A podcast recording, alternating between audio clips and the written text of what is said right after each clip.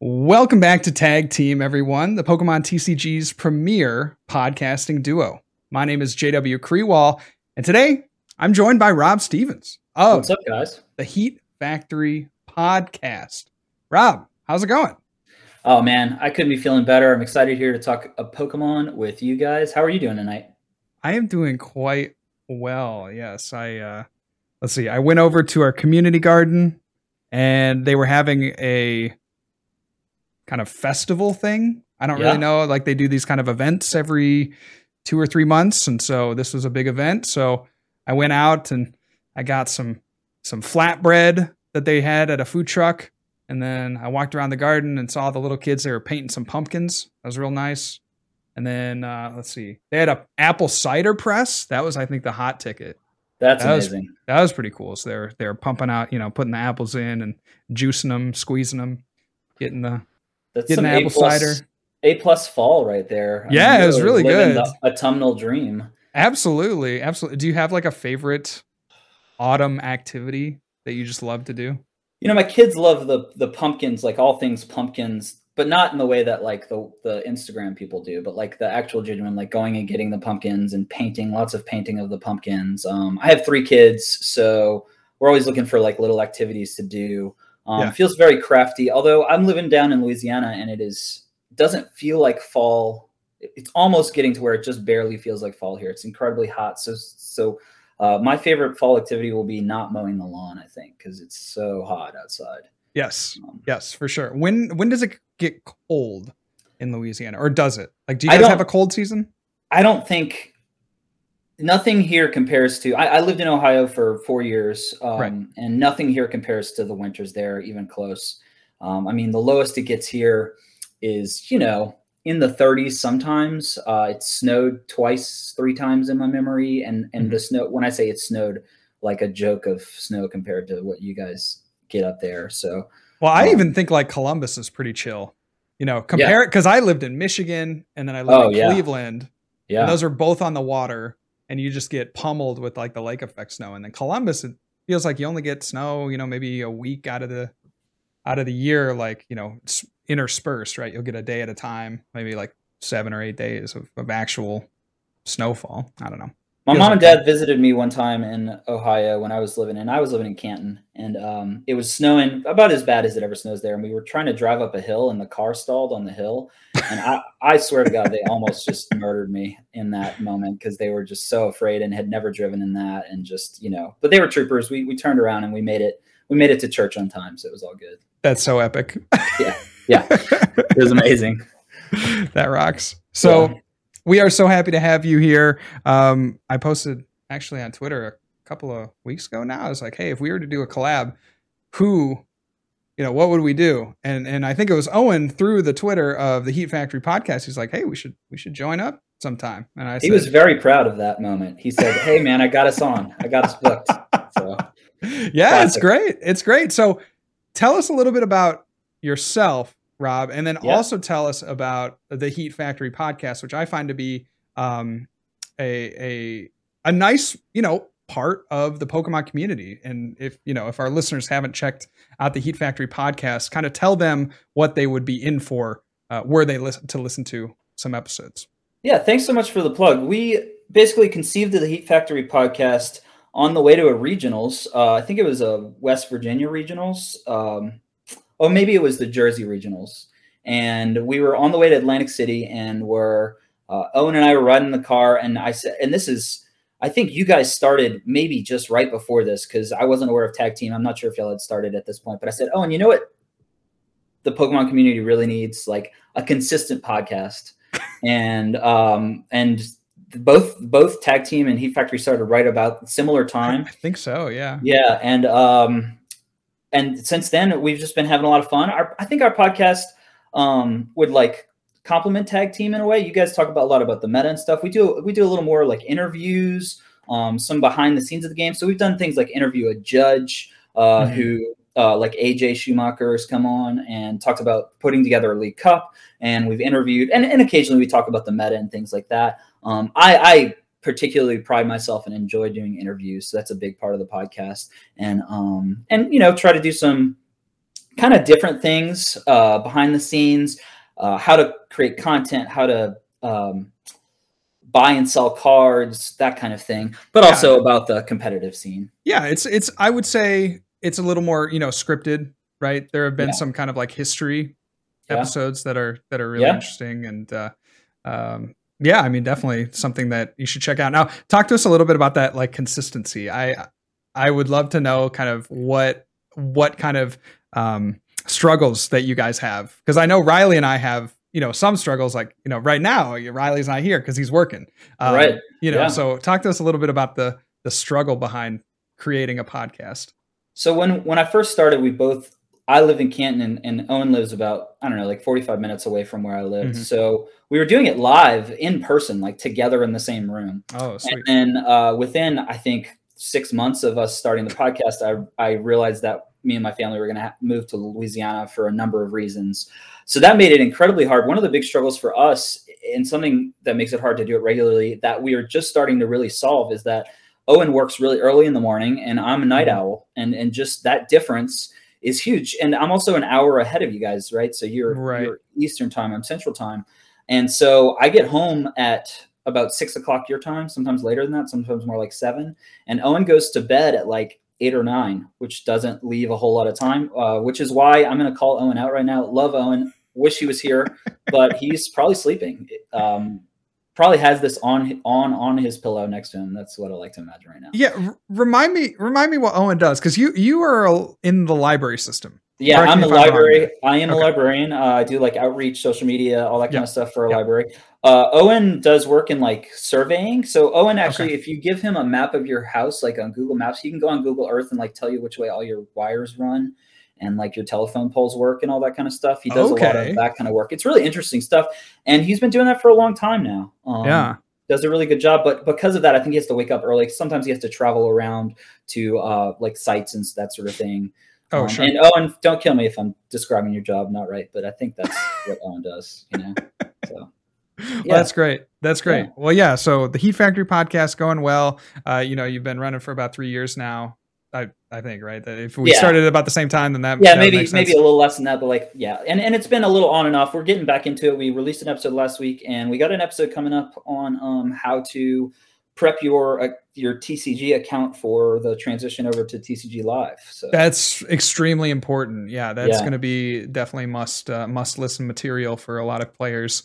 Um, Talk to me a little bit about yourself now in the sphere of the Pokemon trading card game. You know how long you've been playing, what maybe Yeah. have been some successes or you know challenges or, or whatever it is that you want to share about yourself within the Pokemon TCG background. So I am like in some ways an OG Pokemon or TCG player, and in some ways I'm not. In that I played when I was a kid. Uh, right when the game come out, I had base set stuff. You know, I was looking for like Blastoise and Charizard back when they were coming out. When I was, you know, I don't know, 10, 11 years old. Mhm. Uh, played one tournament when I was a kid and did really well. Um, and it wasn't a sanctioned tournament; it was just like at a local store. And then got made fun of it for in high school and uh, stopped playing, which is kind of a sad story except for that then when i moved uh, to ohio as i was moving a friend of mine was like yeah you still have your own pokemon cards and we pulled it out and started playing and i was like i wonder what the scene's like now Yeah. and ohio as you know is like one of the best places to live in the world for pokemon It So- it might be Yeah. be- like I, I would venture to say it, it's one of Yeah. the, like if not the best place for sure. yeah I, I agree 100% and so kind of just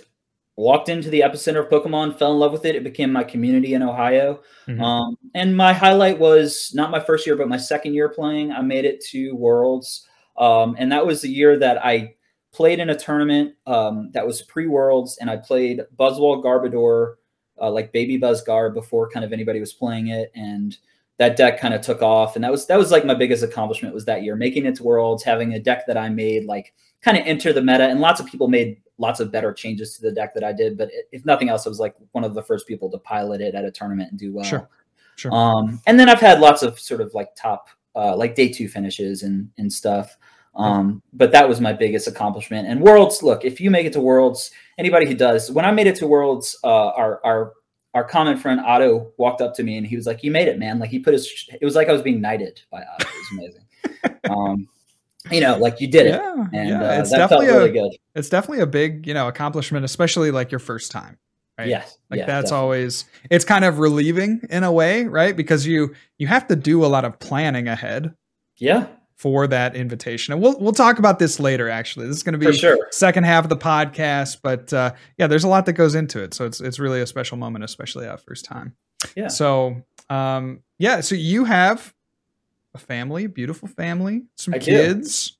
I have Uh, three children. there Uh. Tallulah is seven, so uh, you know Tallulah is very right now into like the the gender stereotypes. Like the, Okay. like she doesn't want to wear a Batman mask because she says it's a boy mask. Mm. So might have a little trouble getting her into the game, but I have a lot of hope for my other two kids, Loyola and Rook, who are uh, five and two, and uh, Rook's my youngest, and he's definitely going to play. He's hundred percent going to play. He doesn't actually doesn't have an option. It's like your mom sending you piano lessons when you're kid.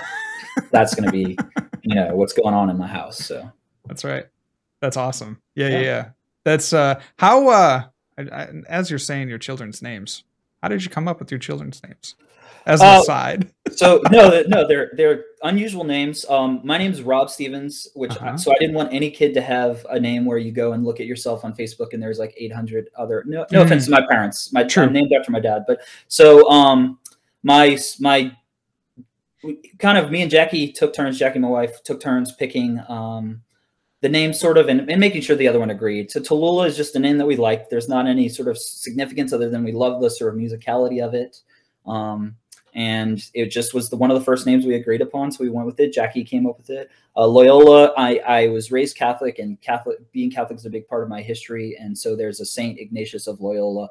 I just like the word, I like the sound and history. And Rook, um, my brother's Twitch tag is uh, and like gaming tag is Righteous Rook, and we were gonna name him after my brother. I wanted to name him Sean, but my wife was like, I don't super love that name, and she jokingly said, Why don't we name him Rook after your brother's gaming tag? Not thinking it would become a thing, um, and then it was a thing. I was like, Yes, that's exactly what we're gonna do. That's so, So um, epic. yeah, so Yeah. we've taken lots of pictures of him with chess pieces, and I'm I, I'm a chess enthusiast, so. Um, I didn't know that. Okay. yeah, yeah. All right. I see I got into chess a little bit. Or like I had a roommate over pandemic that was really into chess. So I got into like what you know, so I know like, you know, the Botez sisters and like um Sure. Anna Cramling and Yeah. Gotham chess and like Well, and all, all that, that- stuff really blew up over the pandemic. I know, You we yeah. lots of those hobbies. You know, I think JW, you and I have a lot of common interests: Pokemon, board gaming, chess. Uh, I'm also a musician. Uh, I'm I- not as accomplished as you are on the bassoon, but but a, but a musician nevertheless. and you know, you like books. I have Yeah. also read books Yeah, before. So I in think the past. I think I think you know there could be more opportunities for us to you know at least hang out and like grab a beer sometime. yeah, definitely, man. Definitely, would love that. Would That's enjoy it. awesome. So good. All right, so let's talk now about a little bit more about the Heat Factory podcast. So you're a fellow, you know, of course, content creator within the Pokemon Yeah. sphere, and uh, you know, walked us through how it how it all kind of started on that road trip. But what are some maybe favorite episodes that you've done from your past that really stick out to you as being you know you mentioned a few aj's uh, interview as a Right. judge and you have Right. you know maybe a few future projects coming up but like what's your favorite episode that you look back and you say this is why i wanted to make this content Yeah. So two kind of come to mind. One is we did a podcast that was really kind of my idea. Um, and and remember, I think I mentioned to you uh, that I'm the one who typically edits the podcast. Ours is not a live podcast.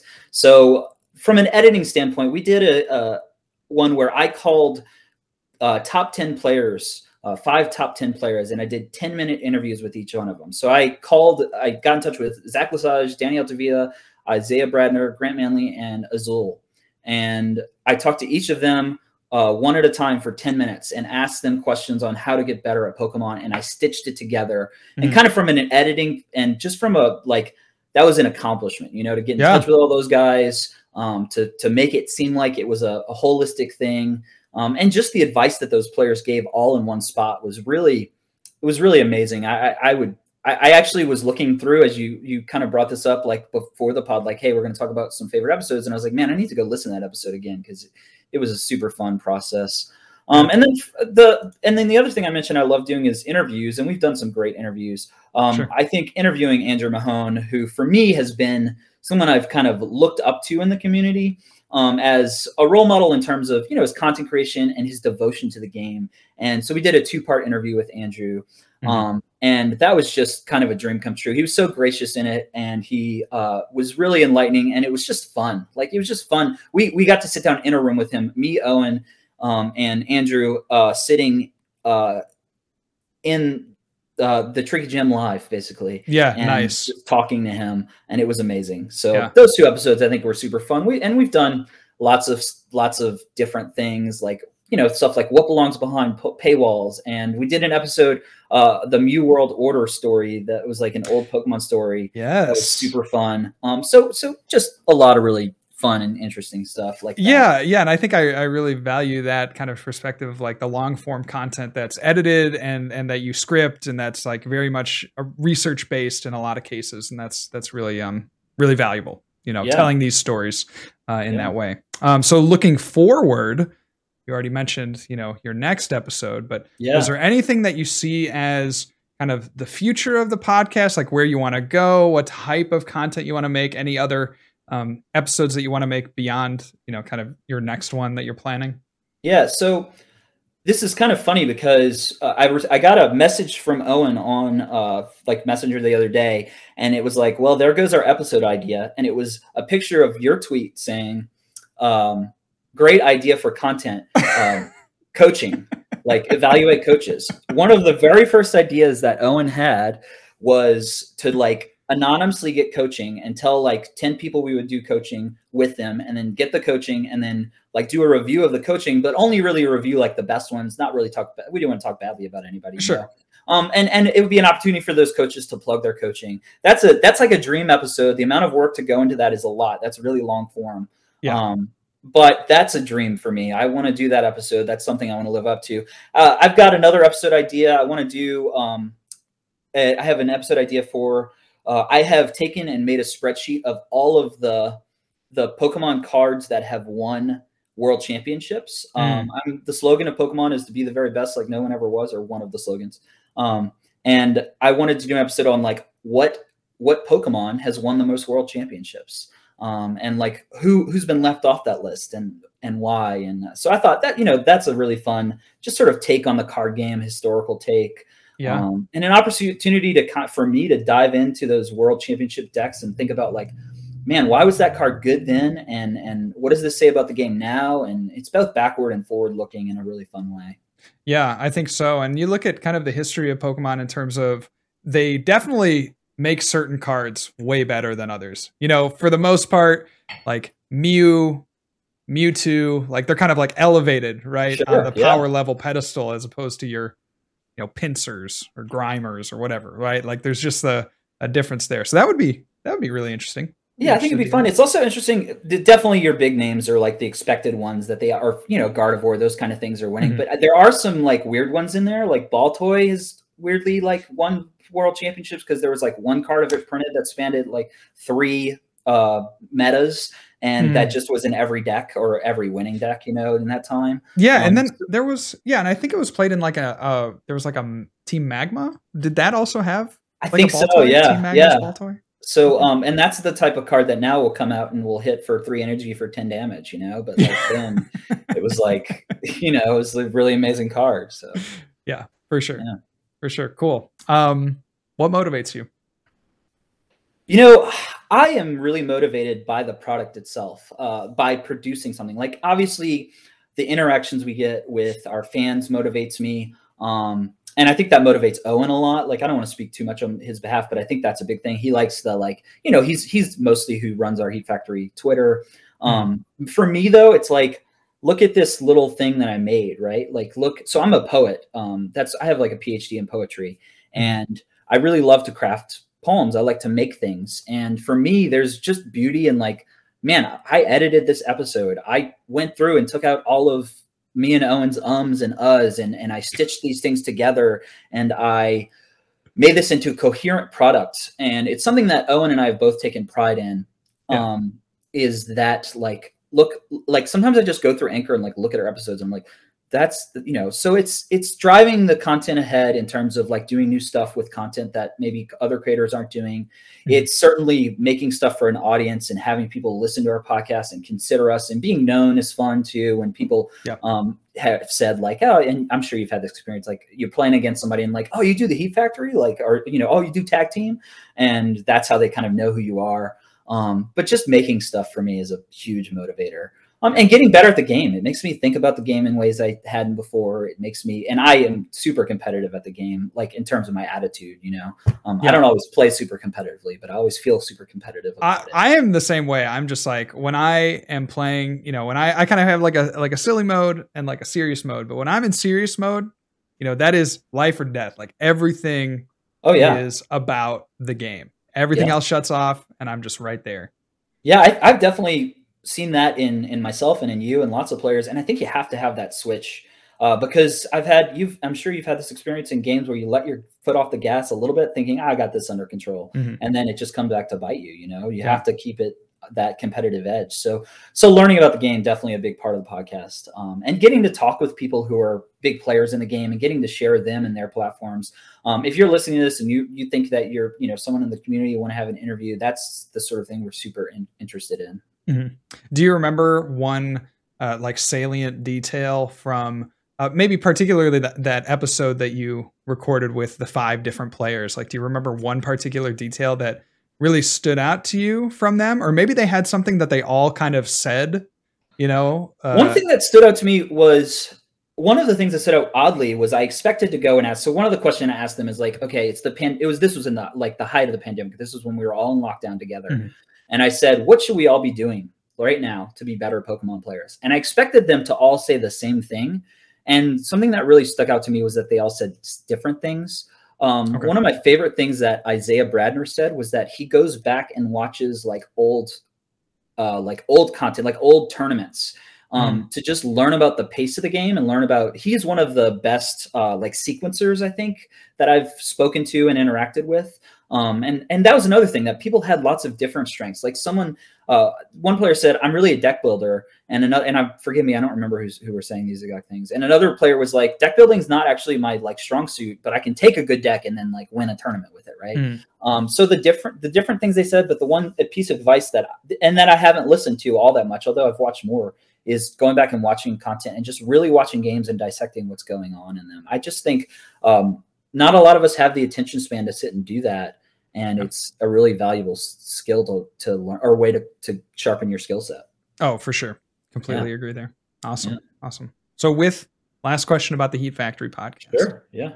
What's your ultimate goal? What are you looking to to gain? What will you accomplish that will make you, you know, like if there is ultimate satisfaction? I mean, I know you say that you, you know, enjoy kind of the creative process. Right, right.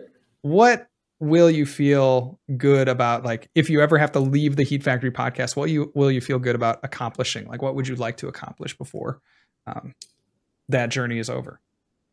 That's that's honestly kind of a hard question for me to answer because i'm process based but i think that so this is going to sound silly um, we have talked for a long time about making like a really cool sweatshirt or like t-shirt for the heat factory. Yeah. And so the goal is not to we can do that uh, but the goal is to, I think, if we made sweatshirts or T-shirts and got and they and had enough of an audience and enough of a following that people were like really excited to have and wear those. Um, that's not like a huge amount of fame. It's like a little bit of fame where like we have people who are like excited to have that logo on them. Yeah. I think that would be the kind of marker that I would leave and be like, man, that was a really cool thing I did in my life. Like I ran this podcast and we got people excited about us as a brand and as like an entity. Mm-hmm. Um, I don't need you know a million listeners or anything like that. I would love that. Obviously, we all would. Um, what about you guys? What if, what's the tag team like? What would you walk away with the tag team feeling good about? Is that I'm flipping the interview here, but yeah, no, that's great. I feel like we've, uh, from my perspective, we've achieved it. You know, yeah. the the point of the podcast, from my perspective, has been to you know because I have you know shifted content on YouTube to be a little more casual, not completely um, right. Not completely casual, but you know, a little more casual because I think that's how the game grows. Is like you have to have an entry point at some yeah, point, definitely. right? And then you get that entry point and you get down into the dark stuff, you know. Right. And I kind of think of tag team as like the dark stuff, where it's like the meta analysis and the particular card text and you know all the things that relate to you know the game on a week by week basis. Right. Uh, and so you know in terms of ultimate goals i think like in terms of the content what it is i think it's it's there. I think we've achieved what we've wanted to achieve in terms of like the evolution of the content. That's not to say that we won't continue to grow and add or subtract to make it better but of course. um, you know where we have it we feel good about it. And then also um, i think I, i've achieved what i wanted to from uh, from tag team in the sense that you know like you're saying you know that kind of fame aspect of of not that we're famous but like there are people that reliably listen to the podcast so much so that if we don't upload the episode on wednesday night people are i get you know five six seven half That's you know awesome. a dozen uh, messages that are like hey where's the cast yeah. it's like Yeah, totally. uh, we, you know, uh, oh, there was some processing error, and it's like you feel bad about it, but then it's like, oh my gosh, there are all these people that are messaging me yeah, they're relying on you. right, exactly, exactly, and that's it. It's like you know, they're like, hey, I, you got me through this day, or you got me through an hour of this day, and and you know, thank you for Yeah. that. And it's like, wow, to think great. that you're a regular part of someone's week Yeah. is like a really cool thing. Like I have my podcasts um, that I listen to every week. You know, I listen to like whatever sports podcasts, etc. And that's a part of my week. Like on Mondays, I listen to sport podcasts. And so to think that your that tag team is a part, and um, you know, I think Heat Factory, we need to be a little more regular um, and getting back into the flow of it. But that we could be a part, a regular part of people's lives, that's that's a super cool thing to achieve for sure. Yeah. yeah, it's definitely awesome. Yeah. So, props on that to you guys. yeah, well, future props to you. I mean, I'm sure Yeah. that I'm sure it's already happened, but like Right, you know, right. yeah. as you as you get you know more regular and things that that's a huge that's a huge blessing to uh, to be a part of somebody's life like that so right. let's go now to uh to our card of the day rob you're gonna take it away for us and uh we're gonna hear from you know about a card that we've never featured on this show before so why don't you go for it rob tell us your card of the day and uh you know maybe you give a story leading up to the big reveal about kind of what it means to you either in a competitive or personal sense and why Yeah. you chose this card So uh, when I was when I was a kid and playing, we were I was in my my friend invited me over to his house, Bobby, and Bobby said, "I have a new deck, um, and I want you to bring your best deck and, and bring it." So I brought my little like I didn't know that it was called this at the time. I had just sort of made a version of Haymaker over to his his house, and uh, he stalled me out through the whole game. And I saw as I was choosing this card, I saw that you had just tweeted recently about how you like you love playing like stall and like middle decks, right? um, so I chose uh, from the jungle set uh, Mr. Mime. And this Mr. Mime, it's Mr. Mime um, number, I think, so I've got a blurry picture here, but it's either eight or six out of 64. uh-huh Um, and this is the one with the Pokemon Power Invisible Wall. Whenever an attack, including your own, does 30 or more damage to Mr. Mime after applying weakness resistance, prevent that damage. This, this thing had 40 HP, and you could only hit it for 10 or 20. If you hit it anything more than that, the damage was prevented. Um, this makes a lot of sense in a stall deck because it's actually really hard. Sometimes if you get all your Pokemon powered up, they all hit for more than that, right? Even That's at right. that time when there was lower HP and on all that kind of stuff. that's right And I don't know that, and correct me if I'm wrong, because I have kind of a gap in history. I don't know that there's been a, a, a Poke Power exactly like this since, um, or a, an ability like this since. Yeah, I Um, mean, I guess you could look at like the odds or evens, Mr. Yeah. Mimes. But those It- are, you know, obviously it's not a one to one. Right, right. There's well, there's a tradition of Mr. Mime Mhm. blocking damage in a weird way, right? Um, and I have frequently wished that there was a card like this in the standard format. Although I, it would obviously be overpowered. Now you you would hardly find Pokemon that attack for ten or twenty. Um, but aside from just the cool ability, the cool poke, Pokemon power, uh, the card art is super cool. You've got Mr. Mime kind of holding his hands up, and and there's a golden rings uh, circling behind him. Um, he's doing like I guess like a barrier type move. Sure. Um, and Mr. Mime, one of my favorite Pokemon. I've dressed as Mr. Mime for Halloween, um, which was a not my best costume, but it was certainly creepy, if nothing else. well, um, I, I yeah. honestly, like, I gotta say, the character of Mr. Mime, like you said, is creepy. It freaks me out. I think it's an abomination of a Pokemon. and all you're doing is just fueling my love for it.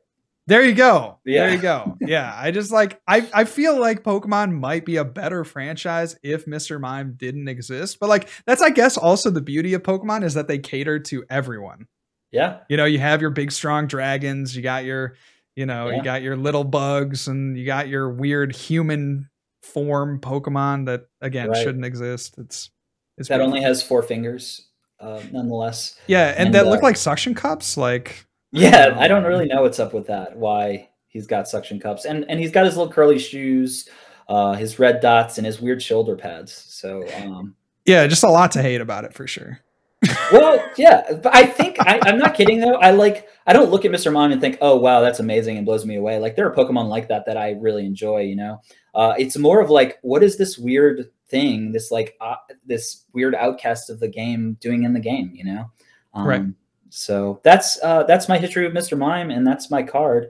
Um, and you know his move, his second, his attack meditate did ten damage plus ten more for each damage counter on the defending Pokemon. So some relevance there, but really, really fun for like a stall deck where you're just trying to get your your opponent to run out of cards. That's right. That's absolutely correct. And one thing about Mr. Mime that I can appreciate is that he's very smooth, as will your Pokemon Pokeballs be after you get Manscaped products. So, do you know what's spookier than seeing a Gengar on Halloween? It is not shaving your master balls with anything other than Manscaped products.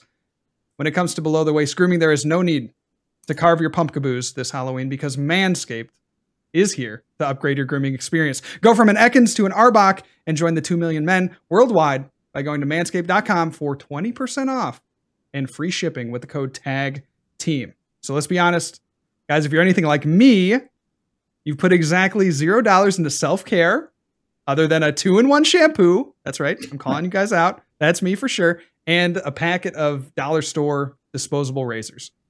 And so I struggle for years with inconsistency and injuries trying to shave myself. So let me help you change that. Love yourself, love your body, and give Manscaped a shot. That's manscaped.com with code tag team. 20% off free shipping, manscaped.com, code tag team, and make your cherubies happy. Excellent. Thank you, Rob, for enduring that. oh, uh, there is no need to thank. Uh, not gonna lie, uh, talking about goals in a podcast, having a sponsor is super cool and a really cool sponsor. So yes, yes, thank you so much. You guys do well with the readouts thank you so much to Manscaped for sponsoring Tag Team, and uh, uh, they have yeah been been a great sponsor here over the next uh, you know the last month, and and hopefully many more months to come. So, Rob, I want to ask you now about some tips and tricks for the kind of variety of players that might be listening to this cast right now. You know, we Definitely. get a lot of competitive players, uh, but we also get a lot of players you know that are that are just beginning their journey into competitive play. I've talked to so many people that uh, listen to the cast or I've met them in person and they are just getting into the game uh, and they've just gotten into the game over the pandemic. And so they're yeah. really excited for what it would mean for them to go to an in-person tournament and, you know, see what that's all about, right? They've never been to a League Cup, they've never been to a regional or worlds or anything like that. Uh, so I want to ask you some some questions. Just I know you've been playing a long time. I know you've been playing competitively yeah. a long time, and it's just always good to get these new perspectives on what you know you might be able to offer to a new player, a seasoned player, person trying to get their world's invite. So, what would you say, Rob, to a seasoned player that is you know they're hearing, hey, we got competitive events possibly coming back as soon as January in the United States. What would you say to them right now in terms of getting prepared for that season? Could be monetary considerations, could be, uh, you know, from a playing perspective. What's some advice that you have? Yeah, this season is going to be strange too because of the way that some people are going to start with points and some aren't. So maybe a little different. But I think the first thing I would do is I would go back. A lot of us uh, playing online, as you well know, and all of us who've who've gone through it well know, is an incredibly different experience from playing in person. Um, pull your cards back out. Make sure that you're shuffling well. Uh, make sure that you and play some IRL games. If that means you have to get on with your homie and do it over the, uh, you know, over Skype or Zoom or whatever program you use, um, play those IRL games. Make sure that you're checking your prizes. Make sure that you know every card in your deck. Uh, make sure that you're calculating the you know sort of simple odds that you need to calculate in your head and get used to those skills. One of the hardest things for me about playing online, and I've, i think I've heard you talk about this before, uh, JW, is that uh, when I am playing online, it is so easy to go on autopilot and let the game like run itself and let the game just like draw your seven cards and to forget the like little text that might make might make you lose the game, right? To like involve to Drizzile and not remember that you can't then retreat because you have like the um, stadium that allows rapid strikes to retreat the tower. Sure. Um, yeah. Mm-hmm. Those kind of mistakes are so easy to make uh, when you're on autopilot, and playing online really lends itself to autopilot. So get off of autopilot, get back, you know, into the physicality of the game, and uh, practice, you know, shuffling, drawing, and playing real games. I think that would be the very first thing I would do, um, and I would start doing that as soon as you can. Uh, I think yeah. that will make a huge difference, and I think you're going to see in like the first uh, tournaments, be it regionals or whatever, you're going to see those players who kind of rest on their laurels and have been playing online um, come to those tournaments and feel like, oh my gosh, this is weird. It doesn't feel, you know, I haven't done this in a while. Um, before the most recent set, before tag team had, um, not tag team, excuse me, Tricky Gym had the tournament um, mm-hmm. at full grip for this rotation. Uh, I was playing some camera games with um, like uh, with uh, a couple friends who went to that tournament and it was like whoa playing playing first off it's so fun in a different way yeah. but also you get rusty man it, it happens it absolutely does yeah i found myself during that whole um, event just kind of playing cards and it, and it just felt a little just i don't know how to describe it really other than awkward like it was like yeah. i was playing things down and and retreating and it like didn't quite feel right and i couldn't quite put my finger on it but it was like yeah i hadn't actually played with physical cards for you know, this was the longest period of time since I've been playing competitively that I hadn't actually played with physical cards. Well, and if you plop your fifty dollars or sixty or seventy, whatever it's going to be for a regional, and you show up to a regional, and that's how you feel, you don't want that to be your first experience. You know, you want it to be smooth, um, to feel like routine. So that would that would be my first first tip. Um, for the sort of seasoned player. The other thing is I would go back, log in, make sure your account looks good, make sure you know how many points you have, and and as soon as we sort of figure out the point structure, that was one thing I was always super on top of when I was chasing worlds was like how many points do I need? How many events do I need to get there? Mm. Uh, how many events do I know that I'm just gonna like look? I I don't think any of us go to every league cup, the, even the best of us, and just get top eight every time um, unless you live in sort of an isolated area where there's you know your league cups are small or whatever. Um, yeah. I really have to plan for my league cups and plan to fail at some and plan to learn from those failures. So start mapping out ahead of time, like, okay, what's my game plan? And remember that Worlds is in London. Like that's going to be a, a money investment um, right. to get to London. So uh, start whatever savings that looks. If you need to, you know, um, cut back a little bit or not buy every single card and, and start putting aside a little bit for London, like make sure that you can go. Um, cause that's a big financial consideration just to get over there. Yeah. Oh, it sure is. It sure yeah. is. Yeah, that's huge. Um, so you talk a little bit about kind of mapping your route. I think that's a yeah. really big thing for players to do.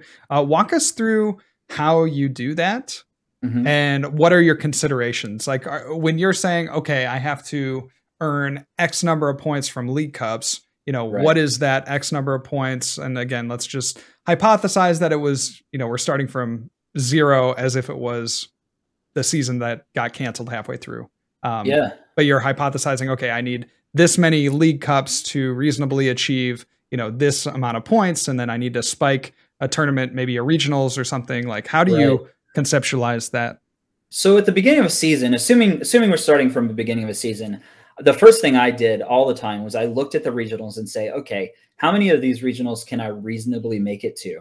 Lots of considerations for that for me personally. Uh, finance being one, driving or flying distance being another, affordability. And also for me, uh, I'm a married man and have three kids. So how much can I get away being away from my wife and kids? And that yep. changed once I had more kids. Um, it was fewer of events. So I think for me, I would go to to my wife and say, hey, here are the events for the year. How many regionals can I make? And based on that, I could usually get a pretty good idea. Um, I think having a, a self awareness, like I know that I'm not somebody who's going to go to a regionals. I'm not saying it'll never happen. It's a goal, obviously. But when I was chasing worlds, I was usually not going to go to regionals and top four it, you know, or top eight it. Right. However, uh, I'd say I don't know, five out of eight of them, I would probably get uh, day twos, and and probably two of those I get top thirty two or something like that. Mm-hmm. So knowing that I could sort of put a number on like, okay, well, that's X amount of points. So then what do I need to hit every quarter in league cups and league challenges? Um, right. I'll say this: don't skip out on league challenges, man. Like, no. I have I have I know people who just like uh there's a player and I'm not going to call this person out who went to regionals and got a really high finish. Um or it wasn't a regionals it was a um an, like an intercontinental. Mm-hmm. And got a really high finish and then but it was it was like the last one before worlds and didn't make it because they just hadn't played like a league challenge. Like it was like yeah. that much of a difference. Um and so make sure you're hitting those league challenges. Make sure you, you know when they are. You know, make sure you know the stores in your area and like what your radius is, right? So when I was in Canton, I knew that mm. like Columbus was kind of the far edge of Columbus and Pittsburgh were kind of the far edge. And if you drew a sure. circle around sure. those two places, I could hit any of the cups and challenges reasonably in mm-hmm. that distance. Um, and and I also think like, look, I'm a big proponent of gaming the system and don't think of it as gaming the system and i'm not saying cheating by any ways what i'm saying is if you know there's a league cup out of you know podunk town to wherever yeah. um, if you if it's going to take you an extra hour but you don't have to go to three league cups next to home um, um, first off you're supporting the store and the people there and i always try to buy stuff from the store when i go there and second off like you might have a little bit better of a chance to win and i don't think there's anything wrong with that sure um, absolutely absolutely i also find you're talking about radius yeah. I also find that some of these events aren't very well publicized. Mm-hmm. And I don't know if you've also found that, but yeah. it's like there are some events where you really will only know about them if you're on the Facebook page yeah. of the event, you know, store or organizer or whatever it is. And so, um, you know, that would be another thing as you talk about radius is like know your radius, but then also be in all these Facebook groups so that you get the notifications of, you know, hey, they canceled the tournament or they added a tournament or, right. you know, because sometimes they just don't publicize those things. And it's, it's kind of frustrating, but uh, yeah, you know, it is what it is. So. No, and I think a lot of uh, stores are migrating to Discord, Discord, and Facebook. But yes. be in your Discord, yes. um, be an active participant, and and like I don't think it hurts. You know, be an active participant in the store. Make sure they know who you are. Um, being comfortable in a store, man, that makes a huge difference. I so uh, wife's family's from Philadelphia area, and occasionally mm-hmm. when we were out there on vacation, I'd go try to hit up like a league cup there. And it was so weird being like the the person nobody knew who I was, and um, the outsider gets in the top eight, and everybody's kind of looking at funny, and just that like little pressure sometimes was like not as fun and, and made it harder to perform than it was. Um, at like the locals. So, so I do think it's good to know your store owners, um, know the details of the store when they're open, uh, how many people usually show up, and and if you can know the players who show up and what kind of decks they like to play, all the better, right? So, sure, sure. Yeah. Comfortability is huge. Yeah. So what would you say for maybe a newer uh, a newer player that is like never gone before? I mean, we're talking about routing, but routing right. to worlds. Maybe that's not even their goal. Maybe it's just to play in events, you know, yeah. play in a few events. Like, what's some advice that you would have to to a newer player that's like, I'm not, you know, maybe they're not even sure that they necessarily want to go to in person yeah. or they're scared about that. You know, they're, they're not sure what to expect. Like, what are what are some things you would say to a player that's never played before in a competitive sphere? I do think that the first thing you should do is is start with your local store league challenge. Um, go to the league challenge. Um, try to try to go with a friend or meet somebody there ahead of time, and make sure you have the rules down um, the timing, like play some timed games ahead of time um, where you, you know, if you're going too slowly. So I appreciated this at the time. I appreciated this now, but I didn't super at the time. My first league challenge I ever went to, I was playing a deck and I was playing against a deck that was like uh, manipulating my hand a lot and really messing with the flow of, of the way that my deck engined. Um, mm-hmm. And it made the game really hard. And I was playing slowly, and my opponent was like really nagging me to play faster. Um, but I was playing incredibly slow, uh, not on purpose, just because I didn't know better. Um, so, like, learn those things, learn how to shuffle properly, learn as many of the rules ahead of time, and practice those things ahead of time. Go to your your locals. Um, take the time to meet the people there and um, just get used to the pace of a tournament because that can be a real like you know send you to the back of your seat if you're not used to it. Right. Um right. and, and then the other thing is if you're a new player who's okay i've got those things down but i want to start seeing success i'm going to quote owen and, and a phrase that owen said to me when so owen maybe was a little well known at some point and he would admit this that he loved to go to league challenges and just like dominate all the new players for a while. Um and like and and because he was a you know somewhat accomplished player at that time and, and knew yep. enough about the game to just go to locals and dominate and he was doing this to me when i first started playing and it was kind of frustrating me and i said man like what do i got to do and he's like be lame win game was the thing he said to me and i was like what are you talking about and he's like you're trying to play all these decks that you're making up um, just go find the top meta deck. Uh, you know, shell out the dollars for the one top meta deck and play that in a couple of tournaments and see how. It be lame. Don't try to like reinvent the wheel. Mm. Um, that's a good advice, I think, for some seasoned players who are looking for success. Like, yeah, there are times where you'll find that anti-meta deck um, that works and is really good. Um, but most of us aren't going to be like Tord Reklev and be able to like turn the meta on its head when we go to every tournament. Most of us are going to have to pick up, you know, the the top two or three decks and learn how mm. to hmm. play those really well. Learn how to play a top deck really well and start taking those to challenges and cups. And you'll find really quickly that, and I have trouble following this because I'm like to be inventive and create decks and stuff. Um, but that's going to be a huge boon, uh, boon for you in sure. the long run is just learning to play the good decks, understanding the meta. And then if you want to go back and make those, those decks that go against the meta, you understand the meta better. You understand how to right. beat the decks that you're, that you need to beat. I absolutely agree. I think some people get a little too lost in the sauce where they're trying to come up with a deck that counters everything that they could possibly see yeah. when in reality it's like even when you go to regionals and stuff you could you could try to do that and the chances of you hitting into that matchup you know that you're so worried about that you're over teching for that you're building you know the deck around are like sometimes very minimal you know yeah. it, it's pretty crazy how much people can really you know go against maybe the the natural rules of deck building you know keep it yeah. kind of straightforward and simple and consistent to try yeah. to overtech or overmanage uh, for all these other decks so that's good the irony of what you said is that um, the deck that the usually the deck that counters all the decks is the number one deck right like it wouldn't be number one if it wasn't you know right and that's not to say that people don't find decks and and you know i've seen you do it yep. with some of your stall decks i've seen lots of players do it that that do counter a lot of things and and i'm not saying don't be inventive and don't build those decks like i'm actually a fan of like build every deck that you have time for and try mm-hmm. them but it is to say that the top decks are top decks for a reason right like single strike Urshifu with Umbreon right now, it counters most things and it counters it because of its power. And it's not like maybe the flashiest deck in the well, it's flashy, but it's maybe not the most like sauciest deck in the world. Mm-hmm but sure. it works. Sure, absolutely. So, what would you say to a player with a kid or with multiple kids that's trying to make their uh, you know presence felt on the competitive scene? What would you say to them that has to juggle those finances, like, and has yeah. to juggle cards? You know, they want to play good decks, and they also want their kids to play good decks. Like, what what's yeah. some advice you'd have for them? So, in terms of finances, the first thing I would say is like, bring your kid to stuff. Um, if you have a junior player, bring your kid to stuff and and make your kid not get attached to the stuff that they win. I'm not saying don't let them keep any of their winnings, um, but explain to them, hey, like you're a junior player, you're going to win a lot of prizing because often junior player events just aren't filled as much as masters or seniors. Um, and so you're going to win stuff like playmats and like, yeah, we're going to keep some of those, but sometimes we're going to have to put those back into the game. And that means putting, putting them up on eBay and selling them.